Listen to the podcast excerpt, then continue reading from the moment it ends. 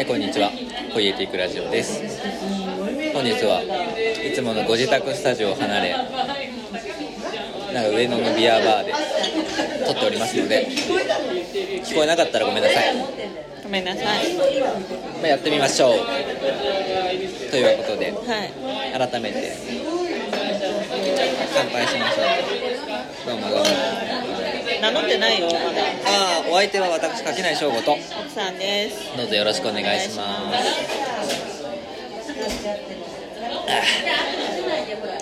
ということで。はい。ございますが。はどうしましょうね。いなんか私晴れ女じゃん。こんなになんかすごい雨に翻弄されるの。珍しすぎて。なんかその発想なかった？みたいな当はね上野のお蕎麦屋さんでのみんなが食べたかったんだけどなそう。5時にならないとそこは出ないから一品料理が。そう。するのでね。お茶を濁してビール飲んでる。そしたらやっぱりあなたはビールが苦手だった。クラフトビール最近ねクラフトビールばっか飲んでるから飲める気がしてたんだけど、う苦手だわ。ん、うん、ねちょっとだそれは僕が飲みますので。まあゆっくりねいいやなんかそこら辺の居酒屋とかじゃなくてさ、メーカー直営のところでさ飲めないとさ諦めがつくよね。そうだよね。まあそんな感じで。普通にいつも以上に黙っちゃう気がするけど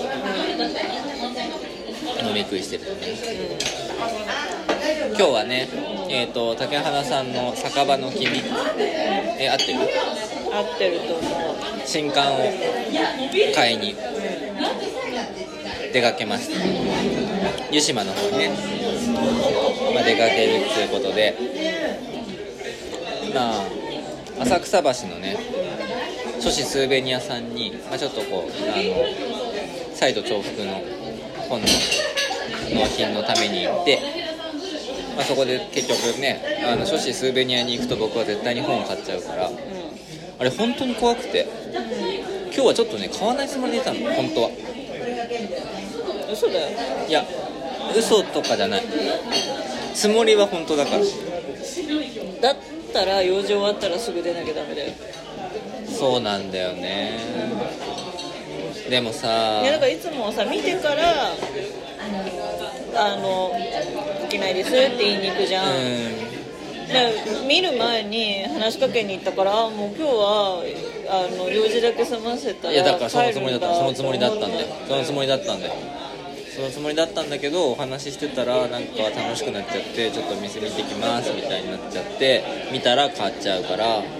でしかも5000円に収めようと思ったの。はい。結果8000円ぐらい買ってはい。たもうなんかさなんだろうね。最近ねちょっと落ち込むんだよね。本買うと。なんで？あのねちょっとこれ適正な例えかどうか微妙なんだけど。なんていうの？それこそ本当に絶対今日は体を許さないと思って会いに行ったのに はい。なんか結果的にそのまま終電を逃してしまうみたいな。はいイメージ。本に対して低層観念がない。そう。絶対身持ちを固くできない。あなたの本棚はガバガバ。はうーん。っていう感じがあるんだよ。い。あるね。いやそう。だからなんかそういうなんかああまた体を許してしまったみたいな気持ちがある。でなんかああなんかまたそうやって自分をなんか安く安くってことでもないんだけどむしろ高くついてんだけど。そういう話じゃないんだけど。どっちかっていうとホストのキャッチから絶対逃げられない。いやだからさ僕さ本当にさ僕ねうん。おギャンブルやらないじゃん。うんうん。FGO のガチャ以外はやんないね。いやまあやるわ。じゃあそういう意味だとやるな。FGO のガチャをやっちゃうじゃん。でなんかなえ何が言いたいか何が言いたいかというとそういうなんかそのこう何かしらその人のこう社交心を煽ってさうんズブズブに依存させる系の娯楽。多分すごい弱いと思うんだよね。あっという間に夢中になっちゃう気がする。から怖いなって思う怖いなって思ってるえでも別に本買っちゃうのはそれとは別じゃない？どういうこと？別かな？別じゃないのかな。でも面白い本。面白そうな本を。だから次は当たる気がするみたいなこと？もういやでも全部当たりなんだよ本は。いやでしょ？じゃあアル中に近いんじゃない？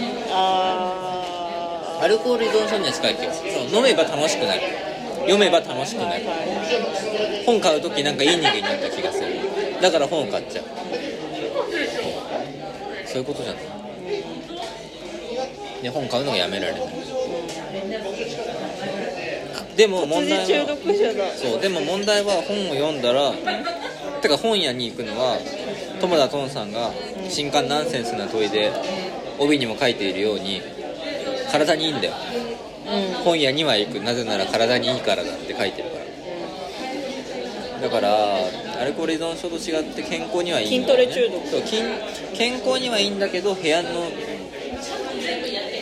部屋は圧迫される。あのー、何？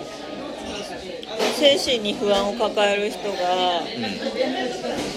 あのーリストカットの代わりに筋トレ始めたらムキムキのうつ病患者になったって話。みたいな。違うね。ちょっと違うけど。ちょっと違かった。でもなんかそういう健康的な依存症っていうかさ、い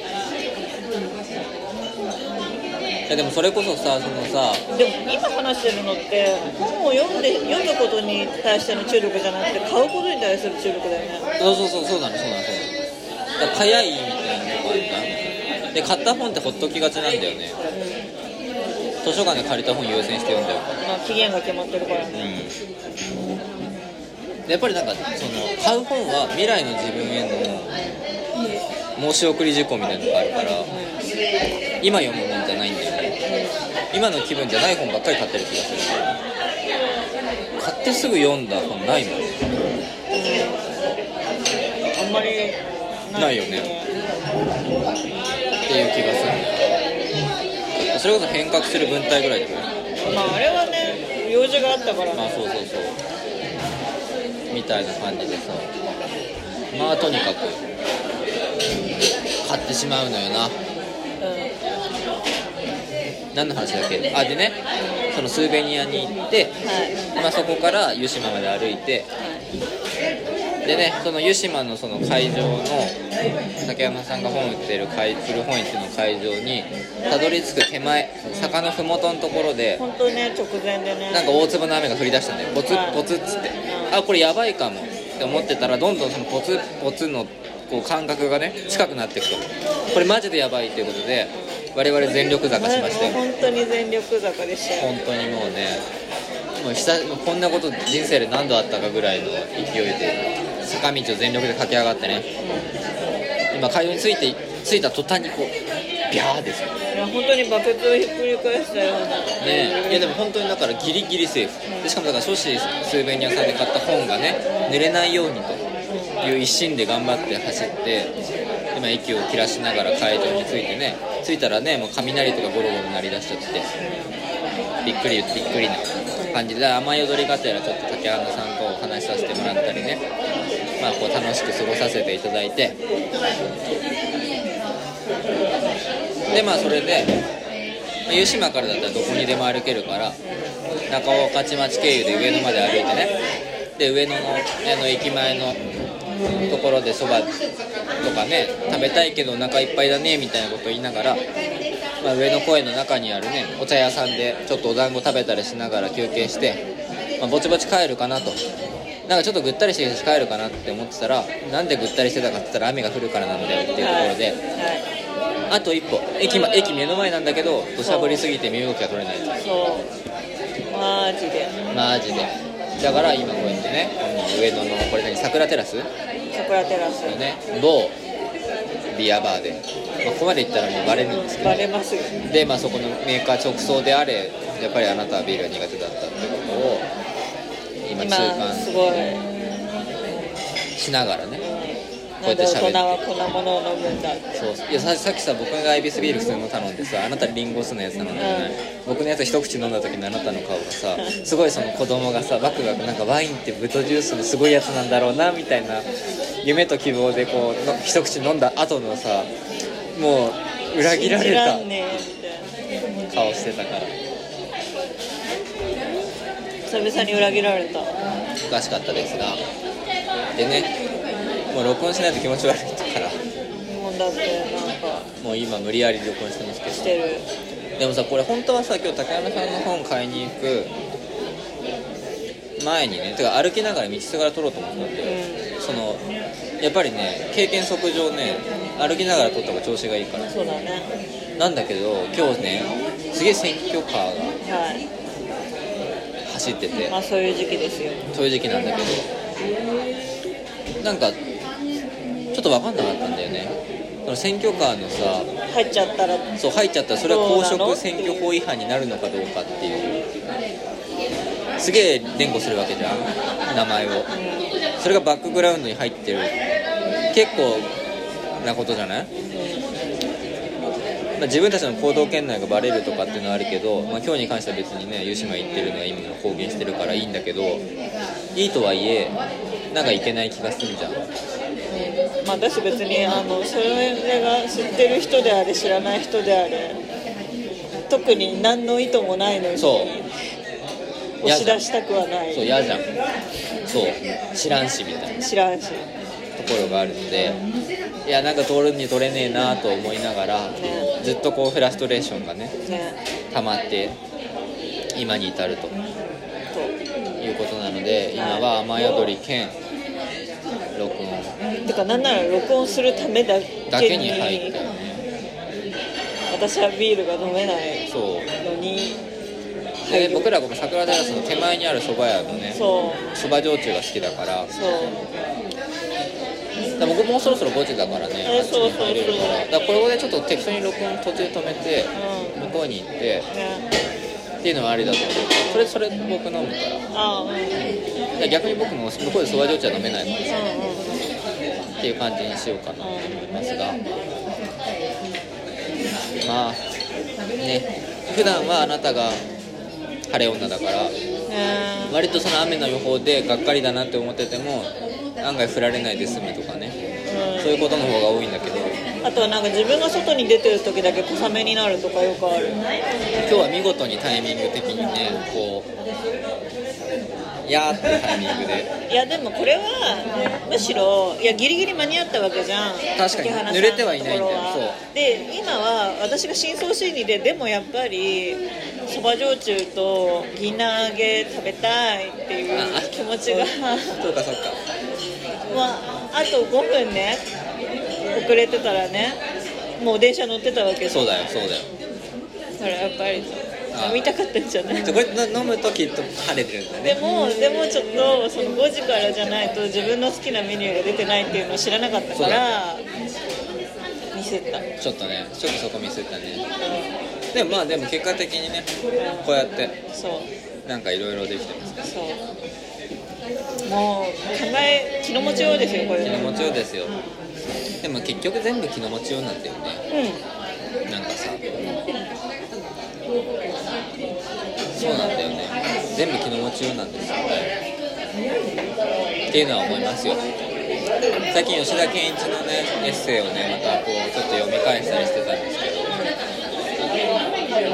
人生は間違えないって言うんですよ吉田健一は。なんか博打を打って大当たりしたらいや人生っていうのは味なもんだなって思うし失敗したらいや人生とは世知がれえなって思う。それは別にだからこの本人の判断がどうあれどうあれ人生は人生として着地するんだからそこに間違いというものは存在しないと。その結果の良し悪しを主観的に判断することとそれは別の話なんだみたいなねことを書いてるんですけどまあそういうことですよね。あるのは必然だけ。そう。昨日私ホリックを見てきたので舞台版。ああそこでもねそういうね。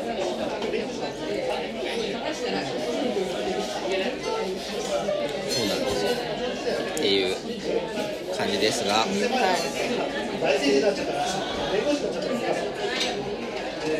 あうんあ間違えてない。うん。えーっとね。うん。何がしたいの？お便りを読もうと思って。はいはいはい久々だね。そう久々にねお便りいただきましたのでお便りをご紹介したいと思います。えこんな状態ですいませんが。ラジオネーム長谷まりさんからのお便りです。えー、サイト重複無事購入できまして読んでいます。ありがとうございます。2段組をどう読んでいこうかと少し悩んだのですが2021年分を先に読み進めようと決めて今2021年の3月まで来ました。初っ端から2021年1月1日の日記は FGO を知らない私には言っていることが半分くらいわからないのに文章がポイエティックラジオで聞く垣内さんの独特の早口なテンポで脳内再生され面白く熱中して読みました。この感想を誰かと共有したいと思って読んでいたら3月2日の日記のお便りがどしどし欲しいと書いていらしてそうだったそうだったとお便りを送ることにしました。サイト重複楽しんで読みます。ポイエティックラジオこれからも楽しみにしております。ではではと。いうことではい。長谷まりさんありがとうございます。ありがとうございます。嬉しい。普通おただ。普通歌だ。いやこういうのねいいよね。すごい嬉しいですね。2年前の自分の日記がはそう。で21年の届いた。3月2日の自分ナイスって感じい。ですよ。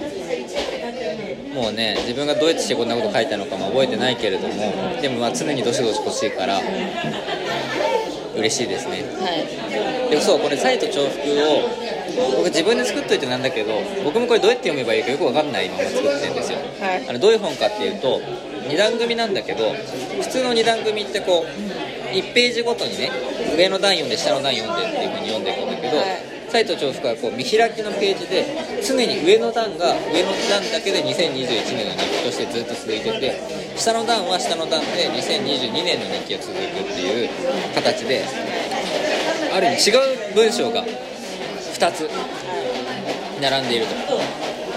それを並走する日記本という形ではははって言ってますが。言うとりますが言うとりますが。あれ本当にだどうやって読むんだろうなってみんな。結構気になって。で一月ごとに両方読むのか一日ごとに両方読むのかまあそのそれこそねこのあの長谷まりさんのように一気にまず1年分読むのかみたいなのは、まあ、開かれているわけですよ。はい。これね自分で言うのなんだけどすごいいい思いつきだなって思って。思いついたの？私だよ今ねこれちゃんと言おうと思ったんですけどあ 自分で言うのもなんだけどって自分で言うのもなんだけどって言ったけれどもこのアイデアはもともと奥さんのアイデアですから素晴らしい思いつきですね。ーいやなんか2年分あるんだけどどうしようっていうでもなんか2冊出すのもなんかもうしつこいかなみたいなこと言っててであの紙の単あれ？違う。えっとなんだっけ？紙の民ね。紙の単にで合ってる。合ってる合ってる。がさ、まあ、そういう感じじゃない？そうだね。なんか途中で三段組になったりとかするみたいな、からああいう感じでもう並走しちゃえばいいんじゃないって。二段組で全部2年分載せちゃえばいいじゃんって。言ったらなんかそうなったそっかあなた紙の民をうん。だよ。あれなんだ。リスペクトというか念頭に置いてたんだ。置いてたすごいじゃん。なんか本好きでみたいじゃん。まあ別に私は紙の民全部読んでないけど。あなたにすごいんだよってニヤニヤしながら見せられた。そう紙の民はあのこの人が訳してるなら間違いないという藤井ひかりさんがうあの訳してるサルバドール・プランんプラセンシアという人が作っ取って、えー、と書いている小説なんだけどこれ土星が俺たちのこと見てるっていう人たちの話で途中から土星の話土星側の話と地上側の話とみたいなのが2段組で両方ね同時で進行するっていうようなめちゃくちゃその紙の本でできる遊び方をいろいろやってる本で確かにそれはあるね。そっか言ってなかったいねやそうそう。だからあなたから2段でやればいいじゃんって言われた時にこの人天才かなって思ってたんだけどちゃんとそういうのがあったんだ。あったあったすごい。僕よりいろいろ考えてる。しなんか僕より本を好きな人っぽい。参照元がちゃんとあってね。でもそでそれであなたがそれ聞いてめっちゃいいじゃんって思ってでそこで僕は「サイト重複」っていうタイトルがポッと出てきてこれやん。うんいやあとさ毎年さ新鮮にこの季節つらいをさ毎シーズン言ってるけど実際どれぐらいそうなのかさ見てみたいなって思って。うんうんうん。そう。結局なんかいつも夏は暑いとか文句ばっかり言ってんだよね。うん。だからそれがどれだけそう本当に繰り返されてるのかっていうのを見比べるっていう意味でも作っていて。いやでも「サイト重複」っていうタイトルつけた時点で勝ったなって思って。だけど想定は結構苦労したんですよ。あの最初はだからドゥルーズのサイト反復のそのまんまにしようと思ったんだけどなんかうまくかっこよくなんなくて結構迷走していつも結構パッと決めちゃうんだけど今度表紙。1ヶ月ぐらい悩んであれこれ考えて今の表紙に落ち着いてね。なんか途中でめちゃめちゃポップな案もね出してたけどね。めちゃくちゃポップなのを出してたけどいかんせん分厚いからうん。なんかあんまりポップでも存在感がすごいからね。なんか普通にタウンページみたいになっちゃうみたいなのもあってすごいいろいろ悩んだ結果今みたいな形になってね。あれがだから結果的に良かったんじゃないかなといるんですけど、はい。まあ、大変いい本。ではい。今書店に並んでいる限りなので、うまあもしあの興味がある方はね早めに手に取っていただきたいというのはあんまり好きじゃないんだけど早めに手に取んないとなくなっちゃうかもよっていう。んまあもうこっちからはもう僕らは何もコントロールできないからね。直で売れる場所で出せるのが数冊数冊あるかだからスプーンフルにはだから出せないかもしれない。出すか出すは出すけどそんなに冊数ないかもしれない、まあ、でもなんかその正直僕のこれまでの期間の流れからして僕の本だったら全部買うみたいな人は200人いないはずなんだよだから書店にの流すのは早かったけど多分100冊ぐらいはダブつくというかまあしばらくダブつくとは言わないけどそのお店にしばらくあるんじゃないかっていう気がするからまああの取り扱い店舗いくつかありますから、まあ、ちょっとそこでねあのもし欲しいって方がいたらなんかいろいろチェックしてみるといいんじゃないのかなっていうのは思ってます。なんで急げとはあんまり言わないけど急げって言わないからのんびりしてたらなくなっちゃったって言われると立つ瀬がないから一応本当に欲しかったらちょっと急いだ方がいいかもぐらいのことは言っておいた方がいいかもしれない。まあそれこそねなんか今は今読む気分じゃないかもしれないけど未来の自分への申し送り事項としてね。そうそうそうそうそう。今のうちに手に入れといてもらうと後からああってならないかないかもねもしれないよね。よねっていう。はい。えでもなんかすごい嬉しくってね今回。なんかみんな買ってくれる。ちょっとびっくりしちゃった。うん、いやね本当この重量のぶ物量のものが全然動かなかったらどうしようっていうので戦々恐々としてたからね。あとやっぱり価格も高いからさなんか本当にこんなの買ってくれるかなとかね。あとやっぱりその自分で出してるからさその本のクオリティというかなんていうのその形としてもさすごい耐久性が高いわけじゃないしなんかこうこの値段でこの作りなのみたいなのはね多分あると思うんだよ。ねでなんかそれに対してでいやでも原価はかかってるしなみたいな結構キワキワの値段設定なんだよなみたいなところがあったりするからできることはしたはずなんだけどやっぱりなんかちょっとそこはなんかこの値段だったらもっと立派なもん欲しいよねみたいな気持ちもあるわけよこっちとしては。みたいなのもあってだからこれが受け入れられるかどうかって本当に何も確信がなくて。そうだね。そうだからその普通に300はすらないとどうやったって倍が5000円とかになっちゃうからすったけど動かなかったら本当どうしようと思って結構怖かったんだけど、ね。結果的にね結果的に。1週間ぐらいで全部ね動いて、まあ、おかげさまでもう郵便局へのその段ボール抱えての発想でね僕もムキムキになっちゃってムキムキになったよね本当に。本当にムキムキになっちゃって。背中広くなったのなんかね。うんもう広がりとは言わせない。そうなんかねゴツゴツになっちゃってはい。みたいなね副産物まで得ました。そう。おかげさまで差異が発生してますけど。発生してますけどねっていうような形で。でもやっぱりあとね普通にタイミングが良かったというか、まあ日記祭に向けて作ったんだけど、そのボーナストラックの日記祭もそうだしその前日にやってたね宮崎さんと若所さんの随筆解剖教室でまあ多分あの随筆解剖教室自体は第3回でね第1回第2回とかなり注目度の高いイベントだったからそこにこう出してもらって、まあ、だからそこでこうなんか知ってくれた人っていうのも少なからずいるだろうなっていう感じが手応えとしてあってね。でなんかそこの人たちが買ってくれてるんじゃないかとか思うとやっぱりなんかああよかったなと思って嬉しいなって思いました。随筆解剖教室はあのこの前のこの先週の録音の時には日記祭帰りに喋ったからちょっと喋ったんだけどあなたはまだ見てなかったんですねアーカイブをね。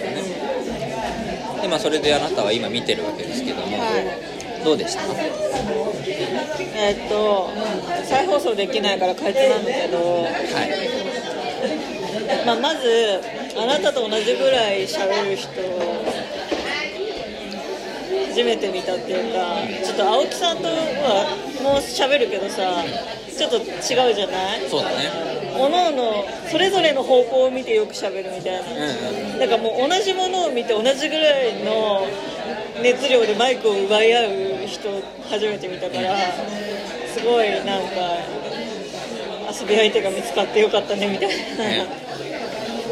なのが一つ。うん。でまあちゃんとあ,、まあ、あなたはとりあえず喋りたいことをバーって喋って宮崎さんはちゃんとこう解説を入れながら喋るっていうこう役割分担が綺麗にできていてとてもなんか情報量が多くうんて楽しかったねっていううんのとその中でその大暴れする男の子たちを横目に見ながら思慮深く言葉を選んで話している赤所さんそのなんかこうなんならめちゃめちゃ相手が喋ってるのに食って自分の話を始めるね。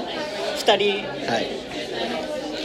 をねがね終盤にねその女性が自分の生活に近いものを書くことに対して応援してしすぎることは何もないよねみたいなことをさ、2人が言ってたじゃん。もう今この場がね若潮さんが喋るタイミングをお前らが潰しまくってるんだけどなっていう。いやまあ別に多分言いたいことは言ってるから若潮さんもなんかまあいいんだと思うんだけどけどちょっと男の子たちうるさいよみたいなのをまんまやってるっていうのが滑稽で面白かったなって、いやそう。あなたがそれ聞いた時マジでその通りだなって思って。うん、なんかどの面でなんか応援とか言ってるんだろうみたいな。本当にね。感じです。本当にそうなんです。はい。本当にそうなのそれはちょっとね、はい。もう反省点ではあるが、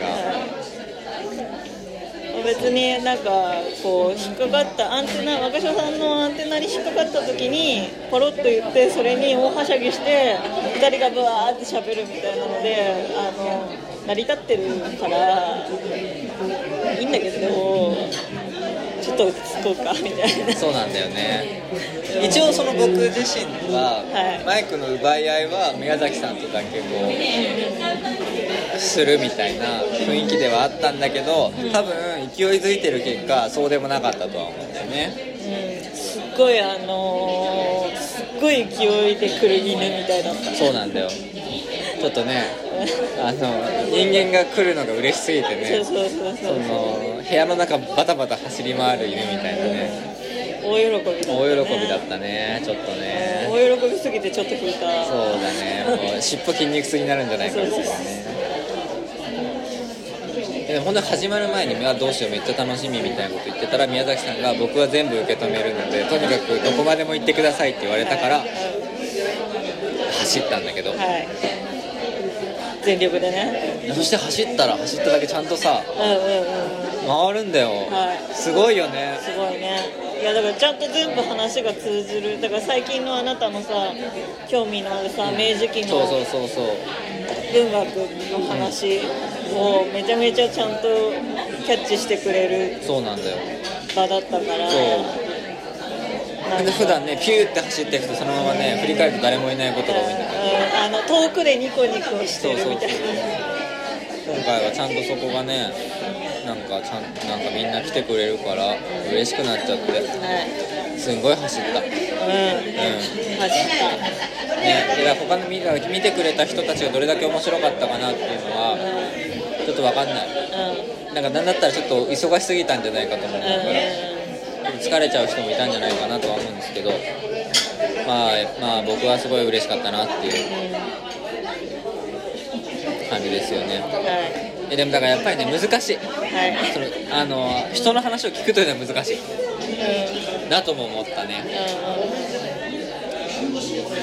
う一応今回はだからやっぱりそのゲストっていうさ立ち位置って難しいよね。んそうだね。だまあいやなんかさそのさ僕はさゲストで呼ばれた人が遠慮しホストに遠慮してあんまり喋らないみたいなトークで観客として見に行ってすごいたまにこうなんかモヤモヤするみたいなのはいはいはい。があったからうん。ゲストは喋んないといけないとうん思って。うん。ですげえ喋ってたんだけど。本当にそれでよかったのかなとかね。ちょっと思う。いやなんかあなたはさ基本的にまあだからポエティックラジオとしてはポエティックラジオに出てくれる人っていうのは自分たちよりも当然知名度があるから紹介なんか今更いらないでしょっていう。だからもう本題の話をそうなの。だけをしようっていうのはあのまあ一貫してるじゃないですか。ただそれでさ裏を返すとさ自分が呼ばれる時はさ自分はのことを知ってる人がそんなにいないって話になるわけじゃないそれそうなんだよそうだかなんだよら別にだからそそれでもあなたがゲストの回を聞いてくれるっていうのはこいつがどんなやつかは知らんがちょっと興味があるからどんなもんか見てやろうじゃないかっていう場合本質の話だけをずっとしてるとなんか結局こいつは何なんだこいつは何なんだっていう。いやでもさ自己紹介苦手なんだよね。うん。まあで今回はテーマ設定ががっつりあったわけじゃないそうそうそう。まあだから別にテーマからするとあなたの話はそんなになくていい。打ち合わせの時点から僕はずっと言ってたから僕の話はいいんだまあだからこうあなたが来られる場があってもいいかもしれないけど。いやそうなんだよ。だから今度それは需要があればですそうねそうそう。でもなんかそれねちょうどお声をねちょうど今日もいただいたりしてね。はい。でもっとそのある意味垣内さんのことを知りたいじゃないけど、い。まあ、そういうことをね言ってくださるご意見もありましたので、まあ、それはポエティックラジオでやるかな。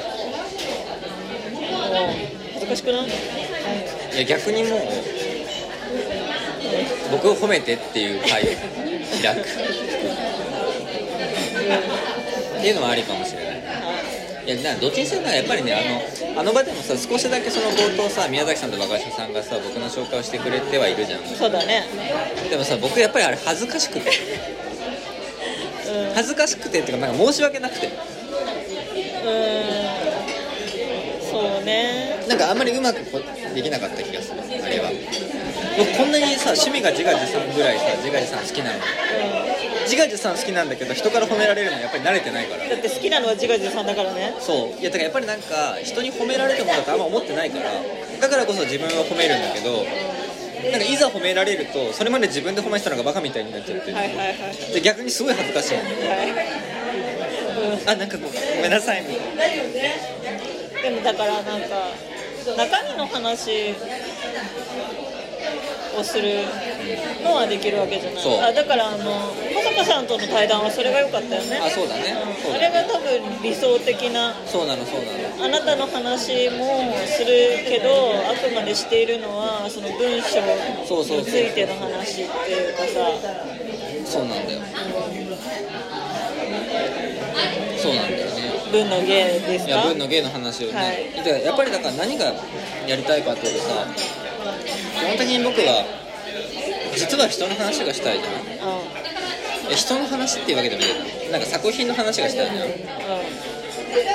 だからなんか別にその僕が僕の話は別に聞いてほしくない。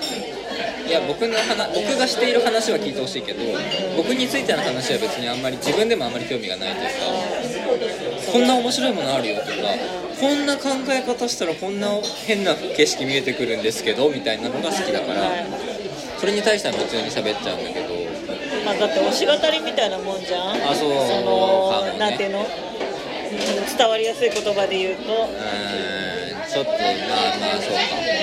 だから僕はこういうふうにこれをなんかいいと思ってるんですよっていうさ、分析とひけらかしじゃないですか、まあちいかわの場合はこれは嫌だと思ってるだけどね。でもまあだからそれがどのようにっていうところがさ主語でさ。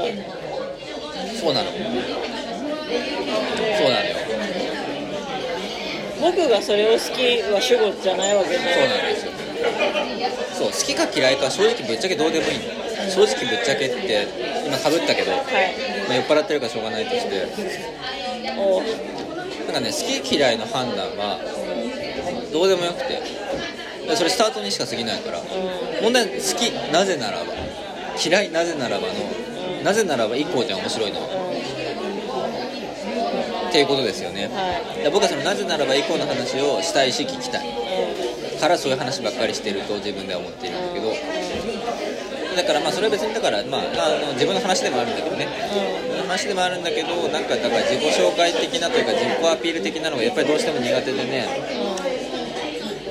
なんかそれはだから僕はこういうのが好きとか嫌いでなぜならばこうだからですっていうその相対を見て判断してほしいみたいな気持ちでいるからこそ、まあああいうイベントでああいう風になるのはだから僕としてはすごい理想的ではあるんだけど難しいですねっていう感じですねね。あもう一個あった。わう突然エーステの話し始めるのがすごい共感性周知。ん。うん。傍から見るとまあ毎回あんな感じですけどね多分いやだからすごいこうあーあーってなった。なんかねそれはね結構ねどっかでどどこかで無理やり入れたいなとは最初から思ってた。文の芸の話にエーステの話はうん。でもじゃあちょっとねしたかった話とずれちゃったんだけど。でもなんかちょっと天狗の話をしたかった。突然。突然ぶっ込んでくるオタク恥ずかしいって思って気をつけようってなった。でもあれなんで突然ぶっ込んだかっていうと「こういうテイクラジオ」の若小3回で推し語りの話というかさその相撲とかの話をしたけどねあれと結構天狗の話は僕の中でつながってて僕は天狗にエーステに関しては割と推しというかそのキャラのことをその俳優も込みで割と好ましく思えるのだからエーステのゆきちゃんをやってる宮崎。優、はい。エーステのシトロンをやっている古谷大和は推せるの。はだけど古谷大和本人いはい。宮崎優本人はい。みたいなのは多分押せないの。はい。でここがやっぱり大きな違いでやっぱり一個そのキャラクター演じてるキャラクターを媒介とすれば僕は人を押せる。けれどもその媒介がなしでむき出しの個人を押すことは多分できないちゅうことなわけですこれ結構だから結構大きな違いやん。っいやわかるよ。私ももともとそうだし。いやそうそう。だからなんかやっぱりそこのこの一個そのキャラというものがそこにこう媒介してるっていうかこの中継してることが結構そのなんかこれからの推しに大事なポイントなんじゃないかっていうのは一個なんか予感として持ってて。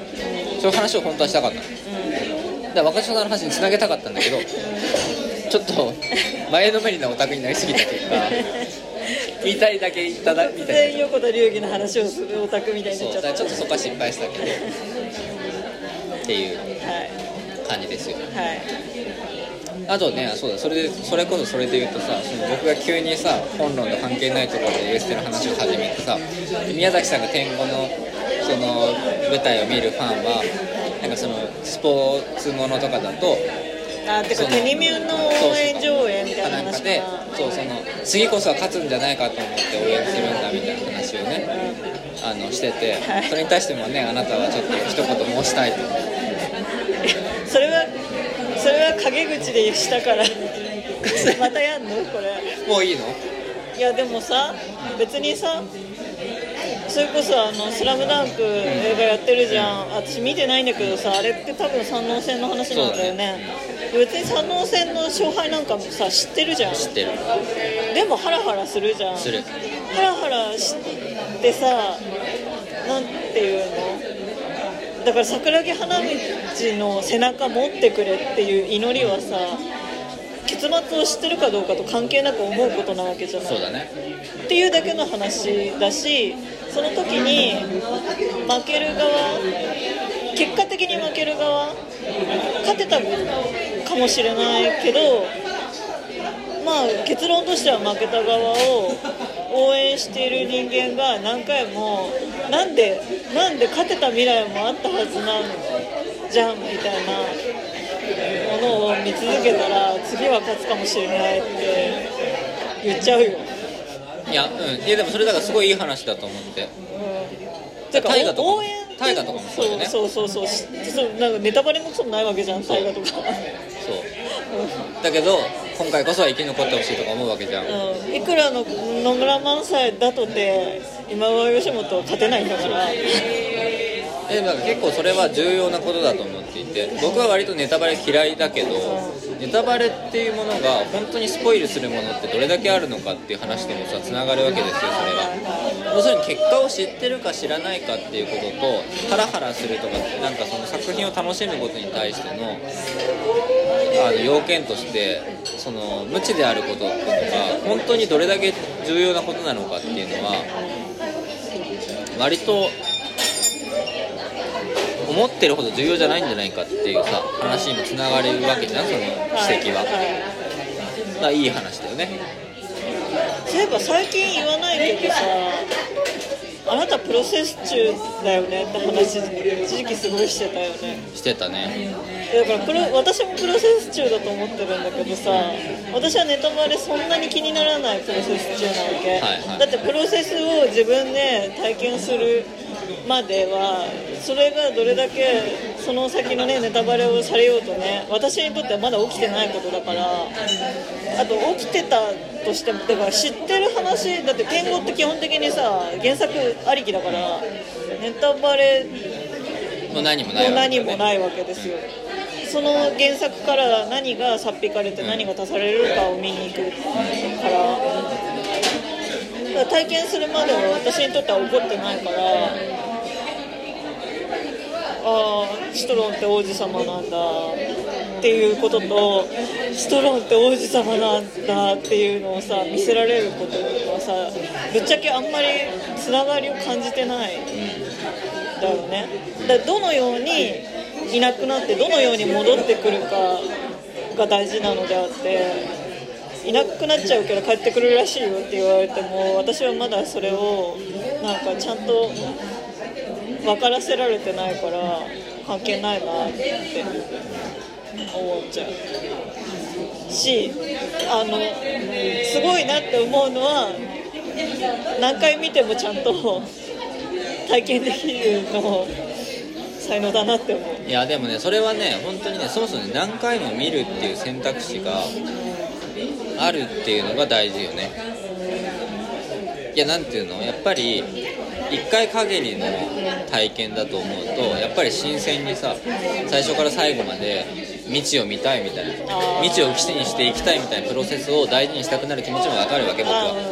だけどあなたとねエステを見に行ってからねエステで東京に2回来るわけ。はい。東京で初日を迎えて地方公演行って東京に凱旋公演の戻ってくるわけ、はい。であなたはチケット両方取るわけね。で僕はだからそれに一緒についてってさ2回見るわけよ。うん。ある意味同じような芝居をだだんだん分かってきたあていうかなんかエステに関してはほぼ全公演大体配信も合わせると23回は見てるから、あはい。分かってきた。はい。そういうことかっていうの。あだつまりつまり未知が基地になっていくことへの快感っていうのは割と本当に作品需要の一部分でしかなくて毎回怒んだよ。うんうん毎回怒る毎回ストロンがいなくなったら悲しいしうんみたいなことがちゃんと起こるんだよ。これは発見でしたよね。あ僕本もあんまり再読しない。ーうんうん。分かったって思ったらもうそこで読めちゃうからあだか何回も読むとか何回も見るみたいなことが割と重要なんだなって。重要っつうかなんかそれはそれでまた全然別の楽しみ方だしその楽しみ方は本当に基地を基地のまま楽しむっていうよりまたやっぱりそこに発見があるんだよなっていうのをすごいね納得させられたよね。この2年ぐらいずっとエステを見続けて。だから面白いのは同じね公演でも別の日を何回も見るのはいくらでもできるんだけどさすがに同じ公演全く同じ公演だから大楽配信とかを5回ぐらい見てるとちょっときつくなってくるわけ。で例えばエーステだと大楽が配信で前楽を円盤収録するわけ、はいはいでもう大楽散々見たからな円盤いっかって思ってても円盤は散々見てた回と別の回だからおいあ新しく美味しいんだよねでだから別に私がすごい事細かにあここの芝居は今日ちょっと違うとかそんなに明瞭に分かってるわけじゃないんだけどでもなんか味が違うから味違かったなって。いやだからそれすごいだから大事なことだと思う。こっちの味も美味しいなみたいな感じでお同じの見て。いやそれはすごい大事な話だと思う。ねちょっとドイツ解剖教室の話を引き連れて言うと、エッセイ？はい。新編雑記みたいなエッセイっていうのは割とすぐにネタ切れが来るっていう話をしてたじゃんちょっとでそれでだからどうしてもそのさらけ出す方向に行くというかなんかこう全部極端なこと書かなきゃいけないみたいになっていくみたいな話が一個出てたけど同じ話を何回してもいいんだよね。同じ話を何回書き直してもいいんだよ。だってそれは別の味になるんだから。はい。っていうのは結構大事なことだと思っていて。このポエテークラジオもすでにね140何回とかやってますよ。多分トピックまとめたら今多分20回ぐらいの情報量しかないと思う。でもそれでいいんですよ。は多分この話だと多分何回かもしてんじゃねえいかしてると思う。同じ話を何回してもいいの。やっぱりなんかまたこの話してんなみたいなことはあるよ。でもいいのそれで。それ何回もするってことは結構大事なのっていうことを最近思うようになっあーなんか今ふと思い出したのは私数学割と好きで、はい。高校ぐらいの時に。でまあ定理があってさ証明する。まあだから授業とかだとまずこういう方程式がありますと。でそれがどういう理屈かを証明してでだからこうやって使ってこうねってやるわけじゃない。であ暗記が苦手だから方程式を覚えられないくて毎回証明し直すみたいなことをしていていやもう今 SE でさプログラミングやってるけどさそれもなんか近い。ね。全然覚えられない。だから毎回検索してあーっつって実装するみたいなことしてて。だから数学もまあだからなんつうの何数幾何とさ、はいは数学？あれ？いや僕ちょっとそんなほんの数学はちょっとね分かんないですよ。でもなんかあの図形ベースうん。が幾何ね。で、あそう幾何幾何に落して証明してその文字の世界に戻ってくるみたいなのをねすごいよくやってて、はいはいはい。で毎回すごい美しい。はいはいなるわけ、それに近い。なるほどね。あでもそれはすごいよくそう分かる。照明の美しさは照照明された時の快感は別に何回照明やっても変わんないから。そうなんだよね。で結果としてこう圧縮されたものは方程式だけど、そこにその感動はないから。そうなんだよそうなんだよ。だからさこの車輪の再発明みたいな言葉があるじゃん。ですげえ大事なことだと思うんだよ再発明する。だって自分でさ一から考えてさ車輪発明したらさ車輪ってマジすげえなってなるじゃん。なる。